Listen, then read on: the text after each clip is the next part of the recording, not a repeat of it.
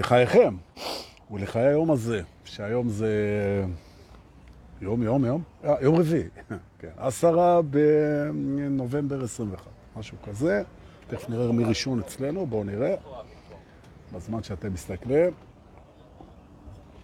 זה תכף יופיע פה פייסבוק, ייתנו לנו את השם. היום אנחנו... אה, הופה, הנה, הנה, וואלה, אוראל אדרי, האחד והיחיד והמיוחד.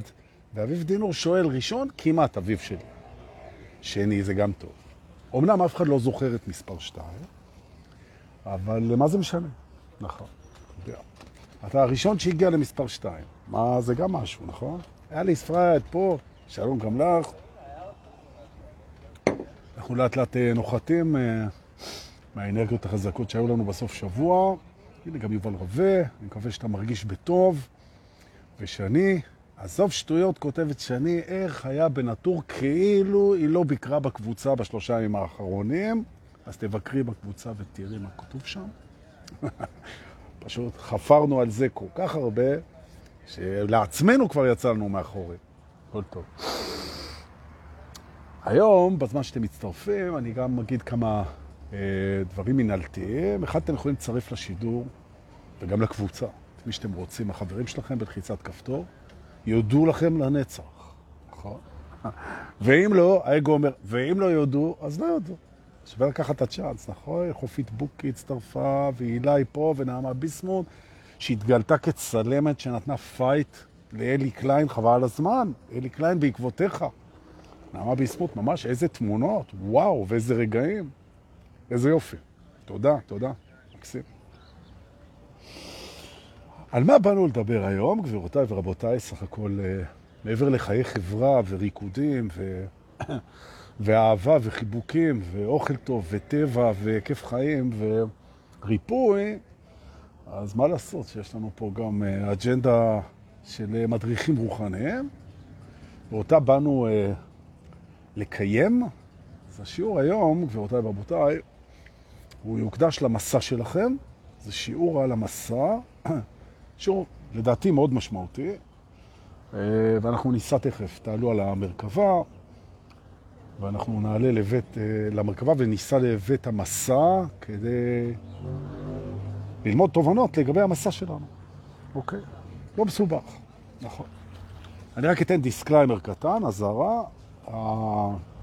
הלייב הזה זה הצעת הגשה.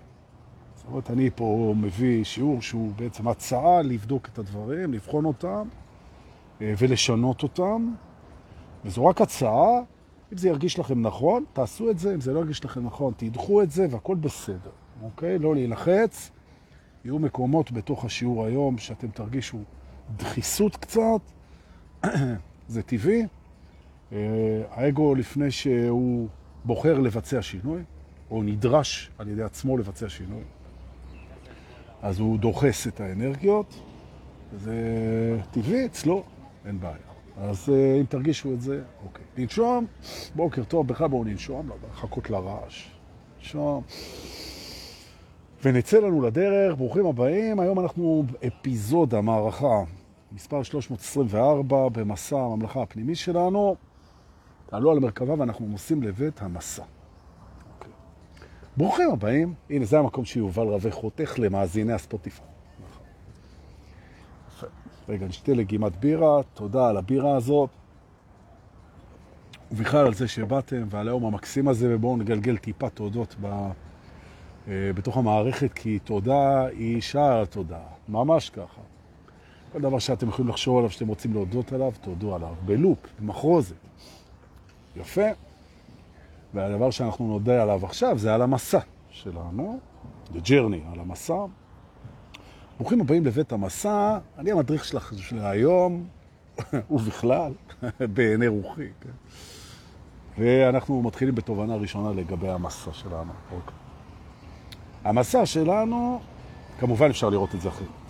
כן, הנה איתן פחי פה, אני חושב, אז תעלה אותנו, או יובל, תעלו אותנו לסודות האמת היצרית של הטרנס, נכון? המסע שלנו, גבירותיי ורבותיי, הוא מסע כפול. אה, בתוך המודעות שלנו. אנחנו מנהלים מסע של חוויות חושיות אה, בחוץ לכאורה, מה שאנחנו רואים, מה אנחנו שומעים, מה אנחנו מרגישים, מה אנחנו חווים בחוץ, וכמובן החוויה של המסע הפנימי, ההתפתחות הפנימית, הצמיחה, הגדילה, אה, הרחבת אקלים, תרצו, תלוי מאיזה ז'אנר אתם מגיעים לשיעור. בכל מקרה, שני מסעות שכרוכים אחד בשני, יגידו לכם מורים מוכנים שאין כלום בחוץ והמסע הפנימי מוקרן, יגידו לכם שאחד בונה את השני, יגידו לכם שזו סינרגיה, יגידו לכם שאתם בעצם לא יודעים, יגידו לכם שאין מסע, כל מה שיגידו לכם זה הכל פרספקטיבות, ומה שלמדנו במסע שלנו זה לבחור את הפרספקטיבה שעושה לנו את זה. אז תבחרו. בסדר. זאת אומרת, התובנה הראשונה היא, אנחנו בוחרים במסע איך לראות את המסע, ואנחנו בוחרים כל פעם שבא לנו. והיום אנחנו נבחר מחדש, אני מקווה לראות את המסע קצת אחרת, יותר טוב לטובתנו. זה הרעיון, זו המטרה שלי, שהמסע בסוף השיעור הזה, הוא ייראה לרבים מאיתנו אחרת, יותר טוב, ממה שהוא נראה כשעליתם על המרכבה. התובנה השנייה שלנו, וזה לחמם, לחמם את עצמנו, כן? זה שהמסע שלנו הוא לא נערך לבד. הוא לא נערך לבד, גם אם לפעמים הוא מרגיש ככה, הוא לא נערך לבד, כי יגיד לכם האגו, אתה נולד לבד ואתה מת לבד, uh, and it's your life. יש אפילו שיר כזה של uh, מישהו, it's my life, אז זה לא נערך לבד. המפגש עם הדבר הזה שמתבונן בחיים שלך, מתבונן בך, שלאט לאט אתה מגלה שאתה זה הוא בכלל, ושיש פה לפחות שניים בתוך המערכת. זה, זו אחת מהתגליות הכי מענגות במסע, שאנחנו לא לבד ולא נהיה אף פעם לבד. זה מוביל אותנו כבר להורות פנימית, לתקשורת, לדיאלוג פורה בפנים, לקשב פנימי, יכולת הכלה, לדיס-אטאצ'מנט, לדיטאצ'מנט, ובכך שאנו בעצם מתפצלים בתוך המודעות לאני גבוה ואני נמוך, אני החווה, אני הנצחי, לא משנה איך אתם מגדירים את זה, במילא לא נכון, הגדרה, לאני המגדיר ואני הלא מגדיר, לא משנה בכלל. אז אחד יכול לתמוך, לאהוב, להתייחס לשני, ונוצרת מערכת יחסים פנימית שמשתקפת מקסים בחוץ. אגב, היא השתקפה בחוץ גם קודם, אבל על ידי זה שאנחנו פותחים את המודעות בפנים, אז אנחנו מבינים שאנחנו לא לבד במסע. וזה פרק נורא חשוב, שאנחנו בעצם עושים את המסע הזה ביחד עם שותפים למסע, או אם תרצו עם שותף אחד פנימי למסע שמשתקף לנו בחוץ בדמות אנשים ודברים אחרים, כשלמעשה זה הכל הוא. נכון. וכשאנחנו אוספים סביבנו, איתנו, בתוכנו, לידינו, שותפים למסע, ומתייחסים אליהם כאילו הם הדבר הפנימי הזה שמשתקף בחוץ, היחס שלנו אליהם ומהם נהיה יחס של אהבה וקבלה, וביחד אנחנו יוצאים למסע, וזה כיף לצאת למסע ביחד, וזה לא מפריע לאותו מימד שבו אתה מבקש לפעמים לחוות את המסע שלך בעצמך, וזה נותן לזה כבוד. יש לך תמיד אפשרות להיות במסע גם ביחד וגם לבד, מאחר שהגאון שתכנן את המסע הזה יצר במודעות דואליות של חוויה, ולכן הביחד והלבד הם שני הצדדים של אותה תפיסה במודעות, ולכן אתה תוכל לחוות את זה גם ככה וגם ככה, וזה יאפשר את זה. יופי. עכשיו, שהתחממנו, בכיפק, בואו נעמיק פנימה. יום אחד במסע שלנו, וזה יכול להיות בגיל 18, וזה יכול להיות בגיל 11, וזה יכול להיות בגיל 60. זהו שם. יום אחד במסע שלנו, אנחנו עוצרים לרגע בצומת, צומת של דרכים, כי המסע מורכב מצמתים ודרכים, ובצמתים אנחנו בוחרים לאיזה דרך מתוך הצומת לפנות. הדרך הזאת, הדרך הזאת, על סמך מחשבות, רצונות, שוקות, יצרים, פחדים, אהבה.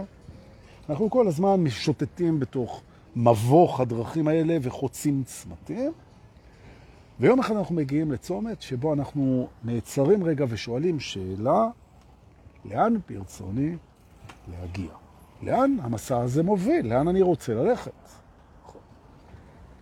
השאלה הזאת, לאן אני רוצה להגיע, לאיפה אני רוצה להגיע, היא שאלה דרסטית, היא שאלה קריטית, היא שאלה אקוטית, היא שאלה מאוד חשובה.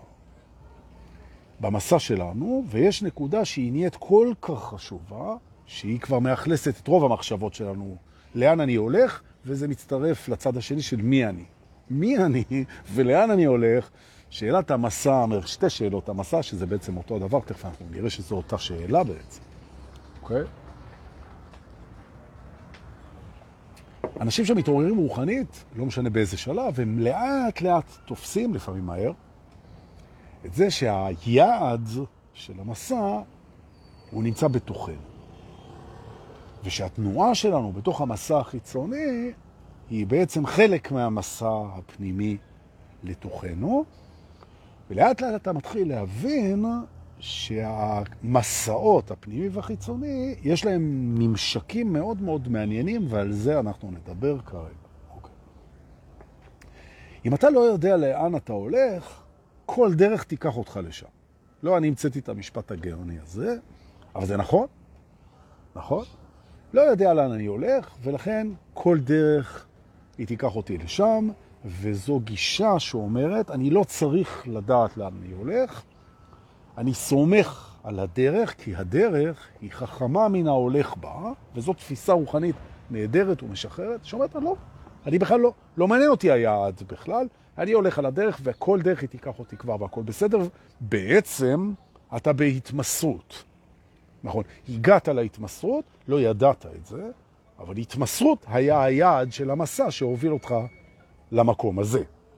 ועכשיו אתה בא ואתה אומר, אני לא מעניין לאן אני מגיע, אחרי שהגעת אל ההתמסרות, אוקיי? זאת אומרת, מתוך היעד הפנימי של ההתמסרות, אתה משחרר בעצם את היעד הבא, נכון? זאת אומרת, נותן לדברים להיות, אתה, יש פה אמון, יש פה התמסרות, זה מקסים. אבל בוא רגע, אנחנו נלחץ טיפה בנקודה הזאת, אוקיי? האגו יספר לך שהיעד שלך ועל זה אנחנו גם מסכימים איתו, כן? שני, כאילו, שני ההולכים בדרך מסכימים. שהיעד שלך הוא להרגיש טוב, כמה שיותר להרגיש טוב, פשוט. להרגיש טוב, וכמה שפחות לכאוב, או בוודאי לסבול, שזה כבר כאב עם התנגדות. אוקיי?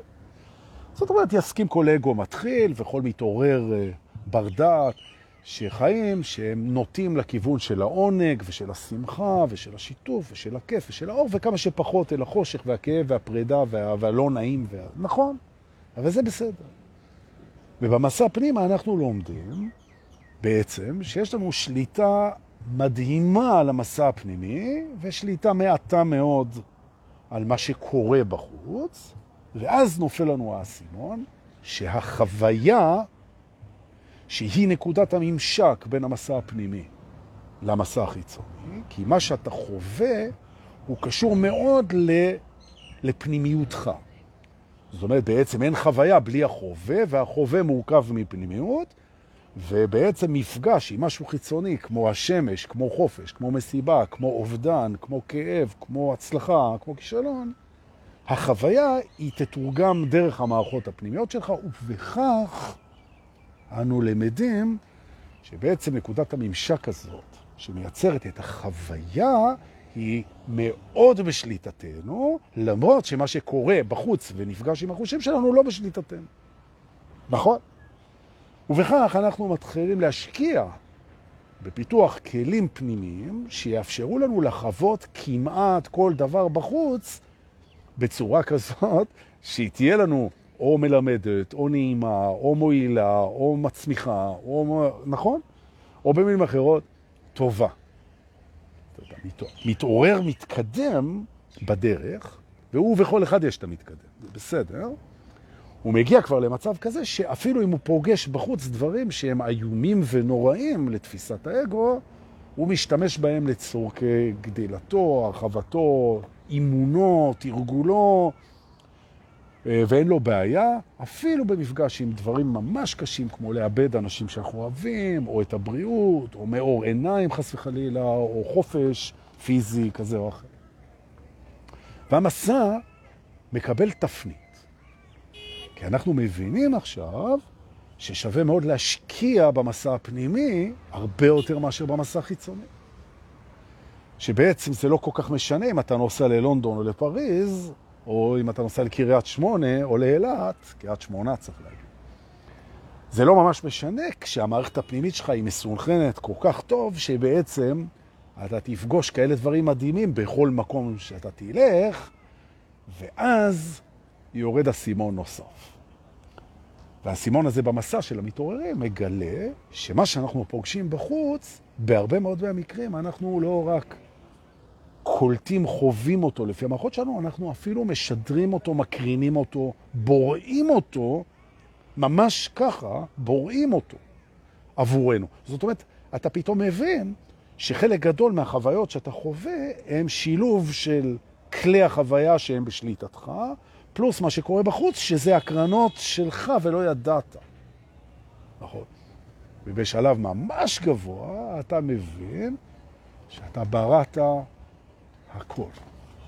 נכון. שמה שאתה קורא שליטה הוא קשור למודעות, ואתה בראת את הכל בצורה מאוד לא מודעת, אבל למעשה אתה הולך ופותח את המודעות שלך עד שפתאום המחשבה, הנושן הזה, הרעיון הזה, שבעצם כל מה שקרה לך בחיים מההתחלה ועד הסוף זה הכל בריאה שלך, ואנחנו קוראים לזה חוזה קרמטי. זאת בריאה לא מודעת. וזוהי תפיסה, והיא יכולה לשרת אותך והיא יכולה לא לשרת אותך. היא משרת אותך, קח אותה, אם היא לא משרת אותך. עכשיו, זה שאתה נמצא פה עכשיו בשידור, לפי התפיסה הזאת, אתה בראת את זה. נכון. אתה בראת את זה בכל הרמות, מה אתה תעשה עם זה, זה קשור למסע הפנימי שלך, ואנחנו עוברים לתובנה הבאה, לא לפני שננשום ונשתה קצת ביר אלף נהדרת פה בנמל, תודה רבה. שהכל נהיה בדברו. אבל דוקא, זו לא הברכה הנכונה על בירה, אוקיי. זה מוביל אותנו לשאלה מה נכון ולא נכון. פתאום אתה מבין שההגדרה במסע שלך למה נכון ולא נכון היא קשורה מאוד לסמכות. מי קובע עבורך מה, או מי קבע עבורך, מה נכון לך ומה לא נכון לך. ופתאום אתה במסע חוצה צומת, שבו אתה מבין, צומת זה זכר. אתה חוצה צומת יפה, יום אחד. גם אתה יפה, או את יפה, כשאתם חוצים אותה. אותה, הנה, אותו, את הצומת, אתה, ופתאום אתה קולט באותו צומת, שרק אתה יכול לקבוע מה נכון לך ולא נכון לך, למעט החוק של החברה שאתה חי בו, שבעצם אנחנו חיים ביחד, אז יש חוקים ולא נכון לך לעבור על החוקים ולשבת בבית סוהר. אוקיי, בסדר. אבל לא על זה אני מדבר. נכון. זאת אומרת בעצם מה לחשוב ואיך להתנהג ולמה להתקרב וממה להתרחק וכמה להרוויח ואיפה לעבוד ולאן לנסוע ומה להיות והאם לעשות משפחה ולא לעשות ומה לעשות, כל ההחלטות האלה, במה להתמקד ואיך להגיב מי יחליט מה נכון לעשות? פעם חשבנו שזה אבא ואימא, אחרי זה חשבנו אולי שזה מערכת החינוך, אחרי זה זה היה צבא, אחרי זה מוסדות האוניברסיטה, השכלה גבוהה, עיתונים, ממשלה, מובילי דעת קהל, כל מיני אנשים כאלה, ויום אחד נופל האסימון. רק אני יודע מה נכון לי, למעט יוצא מן הכלל אחד, שזה פגיעה באנשים, שזה לא נכון לנו לפגוע באנשים, אנחנו עושים את זה, זה טעות, או לעבור על החוק. זאת למעט פגיעה באנשים והמעבר על החוק, כן, על רובו, בוא נגיד זה ככה, למעט חוקים הזויים, ש... ש... כי גם חוק הוא תוצר של כל מיני החלטות, אבל באופן עקרוני, מה נכון לך עכשיו רק אתה יודע ומרגיש. נכון. וזה מאוד נכון בצומת הזה. להבין שהאחריות על מעשיך, מחשבותיך, רגשותיך, החלטותיך, פעולותיך, הן לגמרי, כל האחריות על כל הדברים האלה, כולן באחריותך המלאה. אתה ואת, חבודים שלי, נמצאים היום בצומת להבין שאנחנו אחראים על האושר שלנו, ואנחנו אחראים על השמחה שלנו, ואנחנו אחראים על הנתינה שלנו, ואנחנו אחראים על החיים שלנו. והרעיון הזה שאין מישהו אחר שאחראי על זה, זה בעצם, יש לזה שם לדבר הזה, במסלול, קוראים לזה להתבגר. התבגרות היא בעצם ההתגברות על המחשבה שמישהו יש לו סמכות על השמחה שלי, על האושר שלי, ההחלטות שלי ועל החיים שלי. זוהי ההתבגרות, ולא זה שהקול שלך נהיה עמוק, או שיש לך פצעי בגרות, או שאתה יש לך דירה משלך, או שעשית שני ילדים. זו לא התבגרות. התבגרות זו לקיחת הסמכות על החיים שלך. נכון. זאת אומרת שאם אתה לא מבסוט, ואם לא טוב לך, ואם אתה מפחד, ואם אתה לחוץ, ואם אתה רע לך, ואתה מתוסכל לך, ובודד לך, וזה, זו אחריותך וסמכותך לטפל במצב הזה, ולא של אף אחד אחר. נכון. או במילים אחרות, קח אחריות על החיים שלך, במסע שלך. עכשיו אתה בא ואתה אומר, הופה, אז זה כבר מסע אחר לגמרי. כי אני אחליט מה נכון לי ואיך אני אדע. איך אני אדע? הרי דעות זזות, מה, איך אני אדע? אז חמוד שלי, בוא ננפנף לשלום ללדעת. לדעת is overrated. אתה לא תדע. אבל הקול הפנימי שלך יגיד לך. מה שאתה קראת, קול פנימי, קול אלוהי, הכוונה פנימית, קול הלב, סמכות פנימית, אינטואיציה, במקרה של האינטליגנציה הנשית, ובכול, ובכולנו יש אינטליגנציה נשית, וכדאי מאוד לפתח אותה. יש בך קול פנימי שיודע מה נכון לך. הוא יודע, אבל אתה לא יודע מה הוא. נכון. עכשיו, האגו שלך הוא חסם את האינפורמציה הזאת. הוא אמר, אם אני לא יודע, מה זה? מה זה האינטואיציה הזאת? מה זה, מה זה הקול הזה שמדבר בתוכי? מה זה? מה, אני השתגעתי? אז אני לא אכיר בו עד שאני לא אדע מה הוא, זה ה-overrated. והיום בצומת פה יכול להיות שאתה תעשה שינוי קטן ואתה תתחיל להקשיב למשהו למרות שאתה לא יודע מהו, אתה תיתן אמון במשהו בלי לדעת מהו, לזה קוראים אמונה, נכון? אמונה זה לתת אמון במשהו שאתה סומך עליו בלי לדעת מהו, מדוע, כי אתה מרגיש שהתדר שלו, שהוא אתה, מדויק לך. המסע. ואז, אחרי שעשית את כל התחנות האלה, או חלק מהן, אתה נדרש מצד עצמך להגדיר את יעדי המסע מחדש. כדי לעשות את זה, אתה עושה תהליך שנקרא אלימינציה. בעצם אתה שולל את היעדים שהם כבר לא רלוונטיים, ובראשם ההישרדות שלך. זה בהחלט, זוהי בהחלט מטרה בחיים, לשמור על עצמנו. בהחלט. וואה. נהר הירקון, יש, זה נותן לנו זמן לנשום. בואו, תנשמו.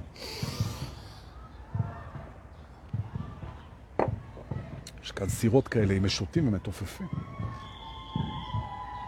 שוב אני מזכיר לאלה שיש להם שאלות, וטוב שיש לכם שאלות, זה מקסים ונדר וחשוב, לבוא בתיאום עם איתן פרחי לערבים שלנו בשבט, במיוחד לערבים שלי, לא, אבל לכל הערבים שלנו, ולשאול את השאלות שם. נכון. אתם תמיד יכולים לשאול אותי, גם אם אני מופיע וגם אם אני על הבמה וגם אם אני נמצא שם אה, כמוכם, לבוא ללמוד ולהקשיב ולפגוש ולהתחבק. אתם יכולים לשאול אותי ואני אענה על כל שאלה בשבט בימי שלישי בערב, אבל תתאמו עם איתן פרחי, כי למשל אתמול לא היה ערב, כי כולנו היינו מאושפזים בבית עקב המסיבה בנטו. אז תבדקו עם איתן פרחי לפני שאתם באים. הוא פה בשידור, ותמיד אפשר לשאול. אני לא יודע אם בשבוע הבא יש, אבל תשאלו אותו, ואם לא, אז שבוע אחרי זה. אחורי זה, טוב. אתה מתחיל להגדיר את היעדים מחדש. אתה אומר להישרד, לשרוד, יותר נכון. הישרדות. זה בהחלט, זה בהחלט אה, משהו חשוב בחיים שלי, זו בהחלט מטרה. אני רוצה לשמור על חיי, נכון. אבל בוודאי ובוודאי, ובוודאי, זו לא המטרה שלי בחיים. ומדוע? הסיבה הפשוטה שזה נועד לכישלון. אף אחד מאיתנו, בגופו, בשכלו, בזיכרונותיו ובהעדפותיו, לא ישרוד פה. אף אחד לא שרד ברמה הזאת. אתה רוצה לבוא ולהגיד שאתה נצחי כרוח, אתה רוצה... אז זה לא נקרא לשרוד. זה נוכחות תמידית, כרוח על פני התוהו ובוא, אין בעיה, אבל לא על זה מדובר. אם אתה מקדיש את חייך להישרדות של הגוף ושל האגו ושל הזיכרון וכל מיני הנצחות כאלה והכל, זה לא יעבוד, כי זה לא עבד לאף אחד. נכון? כל מה שנולד ימות, וזה בסדר. אנחנו שומרים על החיים כי הם קדושים ומדהימים, והם ניתנו לנו, והגוף זה המתנה הכי גדולה באמת שקיבלנו, חוץ מהרגע הזה. ולפיכך, אנחנו בהחלט מסירים את הנושא של הישרדות כיעד המרכזי של החיים. זו בהחלט תחנה מאפשרת, וזה בהחלט חשוב מאוד. אבל זה לא היעד. אז אומר, אם החיים שלי זה מסע, והם הולכים לאיזשהו יעד, בהנחה שהם הולכים לאיזשהו יעד, וכבר אמרנו שיכול להיות שהיעד הוא פנימי, ויכול להיות שלא אכפת לנו מה היעד, ואנחנו נלך עם הדרך כי חכמה, הכל בסדר. אבל אם אני מגדיר יעד, לא חייבים, אם הסמכות הפנימית מאשרת לי ואני מגדיר יעד, אז אני יכול לבוא ולהגיד שהיעד הזה מן הסתם הוא בעצם צריך להתייחס לאיזושהי אמת כדי שהוא יוכל לשרוד היעד. כי הכל משתנה, חוץ מהאמת, כי האמת לא משתנה. זאת אומרת, הגדרת היעד שלי היא הפעם נשענת על יעד שהוא יעד שלא יכול להשתנות. נכון, ואז בעצם מתי שאני לא אסתכל, היעד הזה יהיה שם, כי זה יעד אמיתי ולא יעד פוגזי כזה ש... שהוא זז עם הזמן. למשל, כן? אני אומר ככה, שלהשיג יעד, להשיג יעד, אם היעד הזה הוא יעד אמיתי, אז היעד הזה נמצא תמיד. אני לא מעוניין להשיג יעד זמני, מהסיבה פשוטה שאני מעדיף להשיג יעד שנמצא כל הזמן. אם הוא נמצא כל הזמן, הוא נמצא גם עכשיו. זאת אומרת, אם אני מגדיר יעד כיעד נצחי, זאת אומרת, לא משנה אם החוויה היא זמנית, אבל החוויה היא לא היעד, אוקיי? החוויה של המשהו הנצחי יכולה להיות היעד, כמו למשל, כן? הרגע הזה. אם היעד שלי הוא הרגע הזה, אני שם את החוויה על הרגע הזה, אז זה אומר שתמיד יהיה לי את הרגע הזה. אתם לא תמצאו רגע בחיים שאין לכם את הרגע הזה. לזה אני מתכוון יעד שהוא יעד נצחי. תמיד יהיה הרגע הזה, ואם היעד שלי הוא תמיד לחוות את הרגע הזה, כשאני אומר תמיד זה בתוך הזמן. זאת אומרת שאני אומר קודם כל אני רוצה לחוות את הרגע הזה, על השלל מתנותיו וערכיו. מה יש פה? יש פה שמש, יש פה שמיים, יש פה אנשים, יש פה צלילים, יש פה אפשרויות, יש פה מתנות, יש פה איומים, יש פה לחצים. אני רוצה לחוות את זה, אני רוצה להיות פה. מה שאנחנו קוראים נוכחות. זאת אומרת, בעצם חוויית העכשיו, להיות כאן ועכשיו, במחשבותיי, בחושיי, מיינדפולנס, אוקיי? בהווייתי, בנכונותי, בתפיסתי, בהכרתי, בזיכרונותיי, אני זוכר שאני כאן ועכשיו, בכוונתי, אני כאן ועכשיו. זה יעד מדהים. אני רוצה להסביר גם למה. כי תראו שכשאתם רוצים לחוות, למשל, הנה, אני בשבת לוקח את הבת שלי ללונה פארק, את עדן. היא נורא מחכה לזה, וגם אני כבר מחכה לזה, ואיזה יופי. אוקיי, עכשיו אני אומר, או יש לכם יעד לנסוע עם חברים למסיבה בלונדון. לא משנה, יש איזה יעד של כיף. לגלוש גלים ב... ב... קוסטה ריקה. לא משנה, מדהים.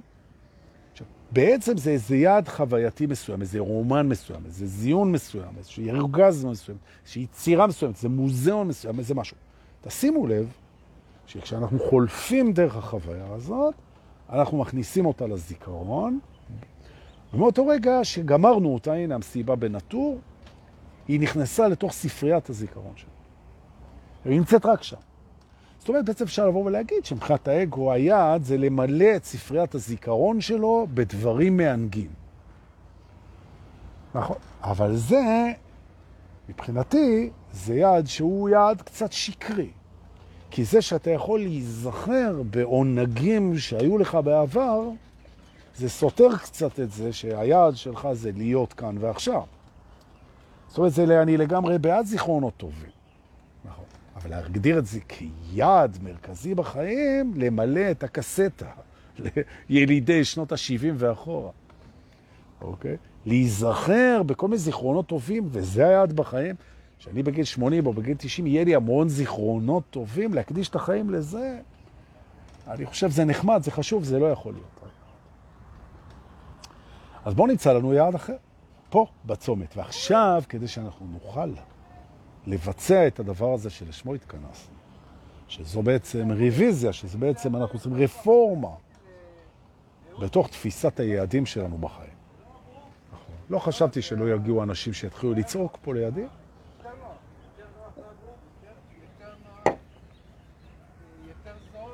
זה גם מדהים, הוא עומד לידו, אני הייתי מצלם לכם את זה, הם עומדים במרחק של 40 סנטימטר אחד לשני, והם צועקים. תקשיבו. זה נותן לו זמן לנשום, תנשמו. בואו אני אציק להם בשביל הכיף. אתם יכולים קצת פחות לצעוק? תודה חמודים. ותיסעו בזהירות. זה היה סתם, זה היה במילא הם הלכו לנסוע. טוב, כי אתה, אתה הערת להם רק בגלל שבא לך להעיר להם. הם במילא היו בדרך לנסוע, נכון? תפסת את עצמך בקטנוניות, אכזריות ורוע לב. טוב, הגזמת. נכון. בסדר? תן לזה מקום. אני מבקש שתקראו עכשיו, מי אוהב רוויזיות, יופי, גם אני. אוהב רוויזיות, אוהב דיוויזיות, נכון. אני מבקש שתקראו עכשיו אל תוך מסך ההכרה שלכם, בזמן שהרעשים פה, עקב האנרגיות, מתחילים להיבנות, אני מבקש שתקראו למחולל השינויים שלכם. יש לכם, תוך המערכת, מישהו, ישות, שהיא אחראית על השינויים המשמעותיים וה... בחיים שלכם, תקראו לרגע החוצה, על המרפסת, כזה. זוכרים שהיינו קטנים, וזורקים אבנים קטנות, לא הטלפונים וזה, זורקים אבנים קטנות כאלה על השמשה של החלון של זאת שאתה אוהב בלילה, בשתיים בלילה, אולי תתעורר. מה זה רומנטי? או היית בוחר אבן שהיא טיפה במסה יותר גדולה, אז זה נהיה פדיחה, כי זה מנפץ את השמשה, וחווינו את זה כבר. אז תקראו לו רגע, או לה, למחולל או מחוללת השינויים הפנימי שלכם, כדי שאנחנו נוכל בעזרתה לבצע פה שינוי מאוד משמעותי היום. מאוד משמעותי. בסדר? היא פה, הוא פה, מחולל, שלום למחולל השינויים שלך, שלי, שלכם, אוקיי? בואו ננשום ביחד ונבחן ביחד האם בא לנו לעשות שינוי. שימו לב, אוקיי? אני לא חי יותר כיעד מרכזי בשביל לשרוד לנצח, זה לא יקרה. אני כן שומר על חיי, זה שמנו בצד. אני כן חי כיעד מרכזי בשביל לחוות את עכשיו, אוקיי? ואני יודע, שימו לב למחולל שינויים, שאני אפגוש בעתידי סיטואציות שמאיפה שאני מסתכל עליהן מכאן הן מאוד מפחידות, כואבות ולא רצויות לי. וכשאני אומר כואבות ורצו, ולא רצויות לי, אני מתכוון על האגו. נכון, אנחנו יודעים את זה. אנחנו הרי נפסיד בחוויה את הכל. נכון? או שאנשים ימותו, או שאנחנו נמות, או שאנשים יעזבו, שאנחנו נעזוב, או שיכולות ייעלמו, או שאנחנו לא נוכל, או במילים אחרות, העתיד צופן בחובו לא מעט קטעים שהאגו מגדיר אותם כלא רצויים וגם מפחד מהם, וגם לא נותן לך הרבה פעמים לשמוח ולהיות מבסוט וחופשי ומאושר בגלל כל הרע הזה במרכאות גדולות, שמחכה לך בעתיד. נכון. ואת זה אנחנו נשנה פה היום. מאחר שהמתעוררים מחזיקים אצלהם בשרוול, והיום מחולל השינויים יראה את זה, קלף, שמחולל השינויים חייב להתייחס אליו. זה שאנחנו מבינים שכל דבר בלי יוצא מן הכלל, וזו תפיסה, כל דבר שאנחנו פוגשים וזה לא משנה עד כמה הוא לא רצוי, ועד כמה הוא כואב, ועד כמה הוא קשה. כל דבר כזה הוא בעצם מחזיק בתוכו פוטנציאל אימון, תרגול והיזכרות לגבי היעד הפנימי שלנו, ואני אגיד את זה עוד פעם. עכשיו, תסתכלו על העתיד שלכם, שלנו, תגלו שמתחבאים שם הרבה מאוד דברים לא רצויים. אבל אנחנו כבר יודעים שכל דבר כזה שאנחנו נפגוש, בתוכו יש מתנה של היזכרות ביעד הפנימי. נכון. ועכשיו אני אלמד תוך ת... תכף אני מדבר על היעד הפנימי הזה, כן? היעד הפנימי הזה, שהוא מאוד קשור להודעה ולקבלה ולהסכמה ולגדילה, נכון? ולשיעור, נכון? ולהווה ולחיים, אבל לפני זה אני אלמד משהו שגם לימדתי בסדנה לפני זה שנתיים וחצי, בין כפר נטר, וזה נקרא אגם השלווה. אגם השלווה בעצם זו הצורה שבה אנחנו יכולים להסתכל על כמה המפגש עם המציאות החיצונית הוא מזיז לנו, הוא מוציא אותנו מהסנטר שלנו, הוא מטלטל אותנו. זאת אומרת, בעצם אם תסתכלו עכשיו, תראו שבתוככם יש הכל, הכל, הכל, הכל, הכל, כל היוניברס. יש הכל, וגם יש שם אגם אחד שנקרא אגם השלווה, והאגם הזה כשהוא חלק ושקט, לגמרי כמו מראה, אז זה אומר שאנחנו שלבים לחלוטין מול המציאות, ומציאות זה רק עכשיו. זה שיש לנו מחשבות על העתיד, המחשבות שיש לנו על העתיד הן עכשיו, העתיד עוד לא. העתיד לא נגיע אליו אף פעם, כן? אבל המחשבות עוברות עכשיו בראש. לחשוב זו פעולה, זה עכשיו. להיזכר בעבר זו פעולה, זה עכשיו. בעצם רק עכשיו קיים. ואם מחשבות על העתיד, או מפגש חווייתי עם ההווה, כשאנחנו עוד פעם זוכרים שהמפגש בנוי ממערכת של חושים ומערכת קיבולת של מערכת פנימית, אם זה מטלטל אותנו, אנחנו נראה באגם השלווה גלים.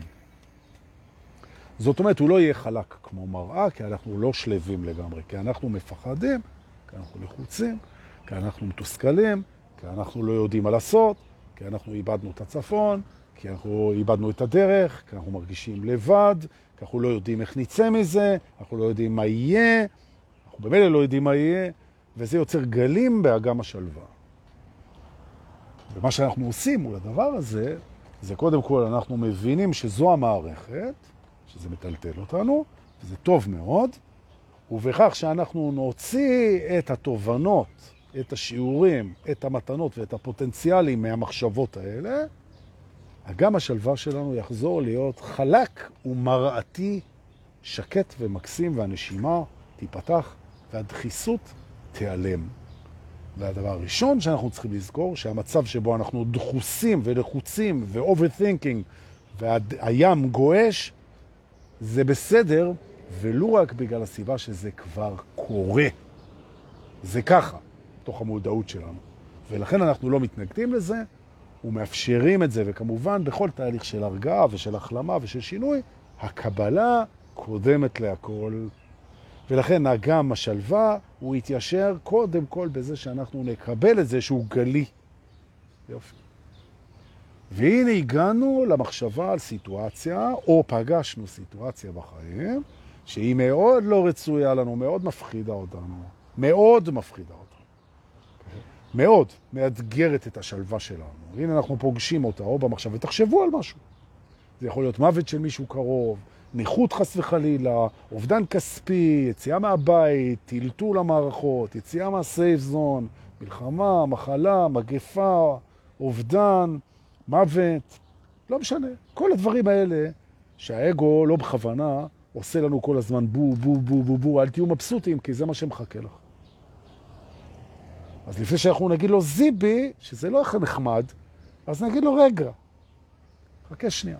בוא איתנו לאגם השלווה, ניקח סירה, פיידלים אם לא בא לך לחתור, ונתיישב על האגם, ואנחנו רואים שהאגם רוגש, מהסיבה הפשוטה שהלא רצוי מתאכלס כרגע בתוך המודעות שלנו. נכון? וזה הממד שאנחנו נמצאים בו, המפגש עם הלא רצוי. איזה יופי. ובמסע שלנו, אנו פוגשים, פגשנו ונפגוש את הלא רצוי. אבל אנחנו חווים שינוי עכשיו, מחולל השינויים. כשאנחנו נפגוש או פוגשים את הלא רצוי בתוך המודעות שלנו, או בחושים שלנו, לא משנה, אנחנו נשב על אגם השלווה הרוגש ונזכר שבלא רצוי הזה מתחבאת מתנה מאוד גדולה, מאוד מאוד גדולה, שתיישר את האגם הזה. וברגע שאנחנו נוציא את המתנה, האגם יתיישר, לא משנה כמה הדבר הזה לא רצוי. ואפשר להגיע למקומות מאוד גבוהים בגלים, מכאבים פיזיים ועד אובדנים איומים ונוראים. נכון.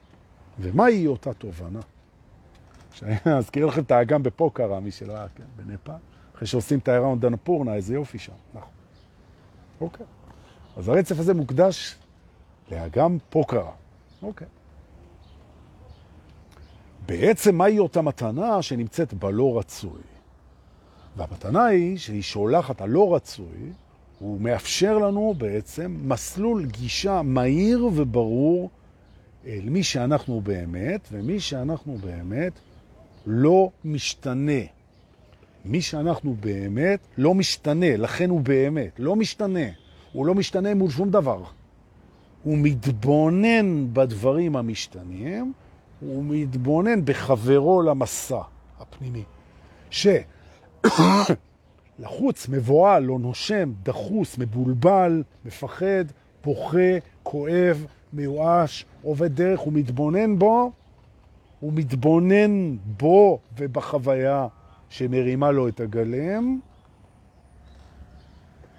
הוא מחבק אותו, הוא מחבק אותו, והוא נושם איתו ביחד מול הדבר הזה ומזכיר לו שמה שאמיתי לא חולף, ומה ששקרי חולף בטוח, נכון? ושבכאב יש את מתנת העונג בצד השני, ושמה שהלך לאיבוד זה הייתה הדרך היחידה שבה הוא יכל להגיע, ושבעצם כל הדברים שאנחנו הכי מפחדים מהם, הם בעצם מה שמאפשר פה את כל החוויה, שהיא זמנית ולא אמיתית, ומה שאמיתי פה זה זה שמתבונן על החווה, ומזכיר לו גם הוא את זמניותו וזה בסדר גמור.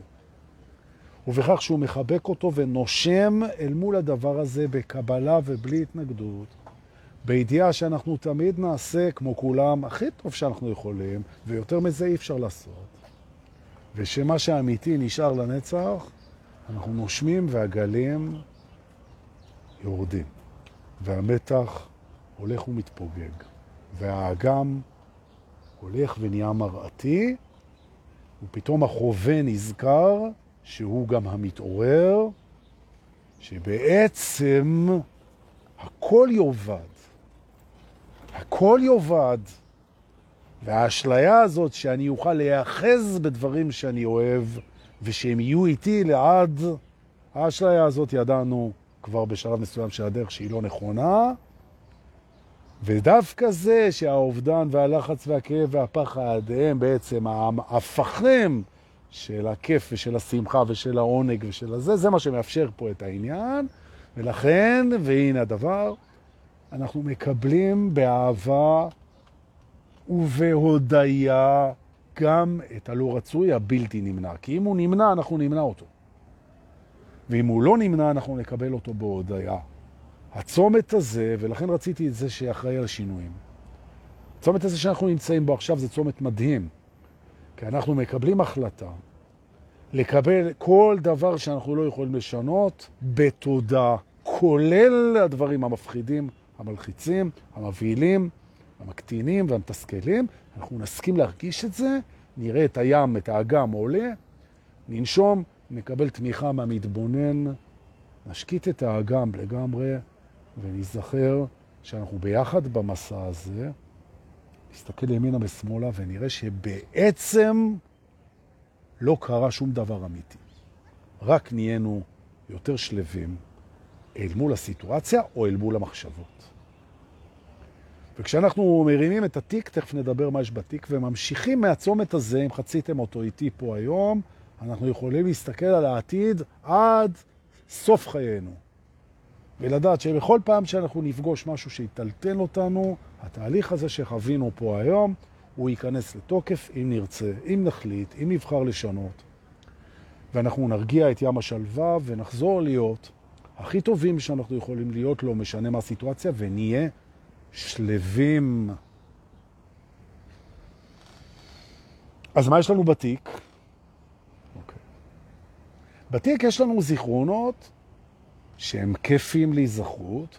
תבחרו לכם, תבחרו לכם את הזיכרונות שכיפים להיזכרות, תיתנו הוראה על הזיכרון, שמור נא על הזיכרונות שכיף להיזכר בהם, זה נחמד, כמו ספרים על המדף, כמו uh, תקליטים על המדף, מי שזוכר מה זה תקליטים, דיסקים, כמו קביצי מוזיקה, זיכרון מענג בתרמיל איתנו, זיכרון מלמד, כל השיעורים איתנו, שימו לב שאין בתרמיל אמת, מהסיבה הפשוטה שאנחנו לא צריכים לסחוב את האמת, היא אנחנו, כל מה שאמיתי אנחנו יודעים, ידענו תמיד, זה אנחנו.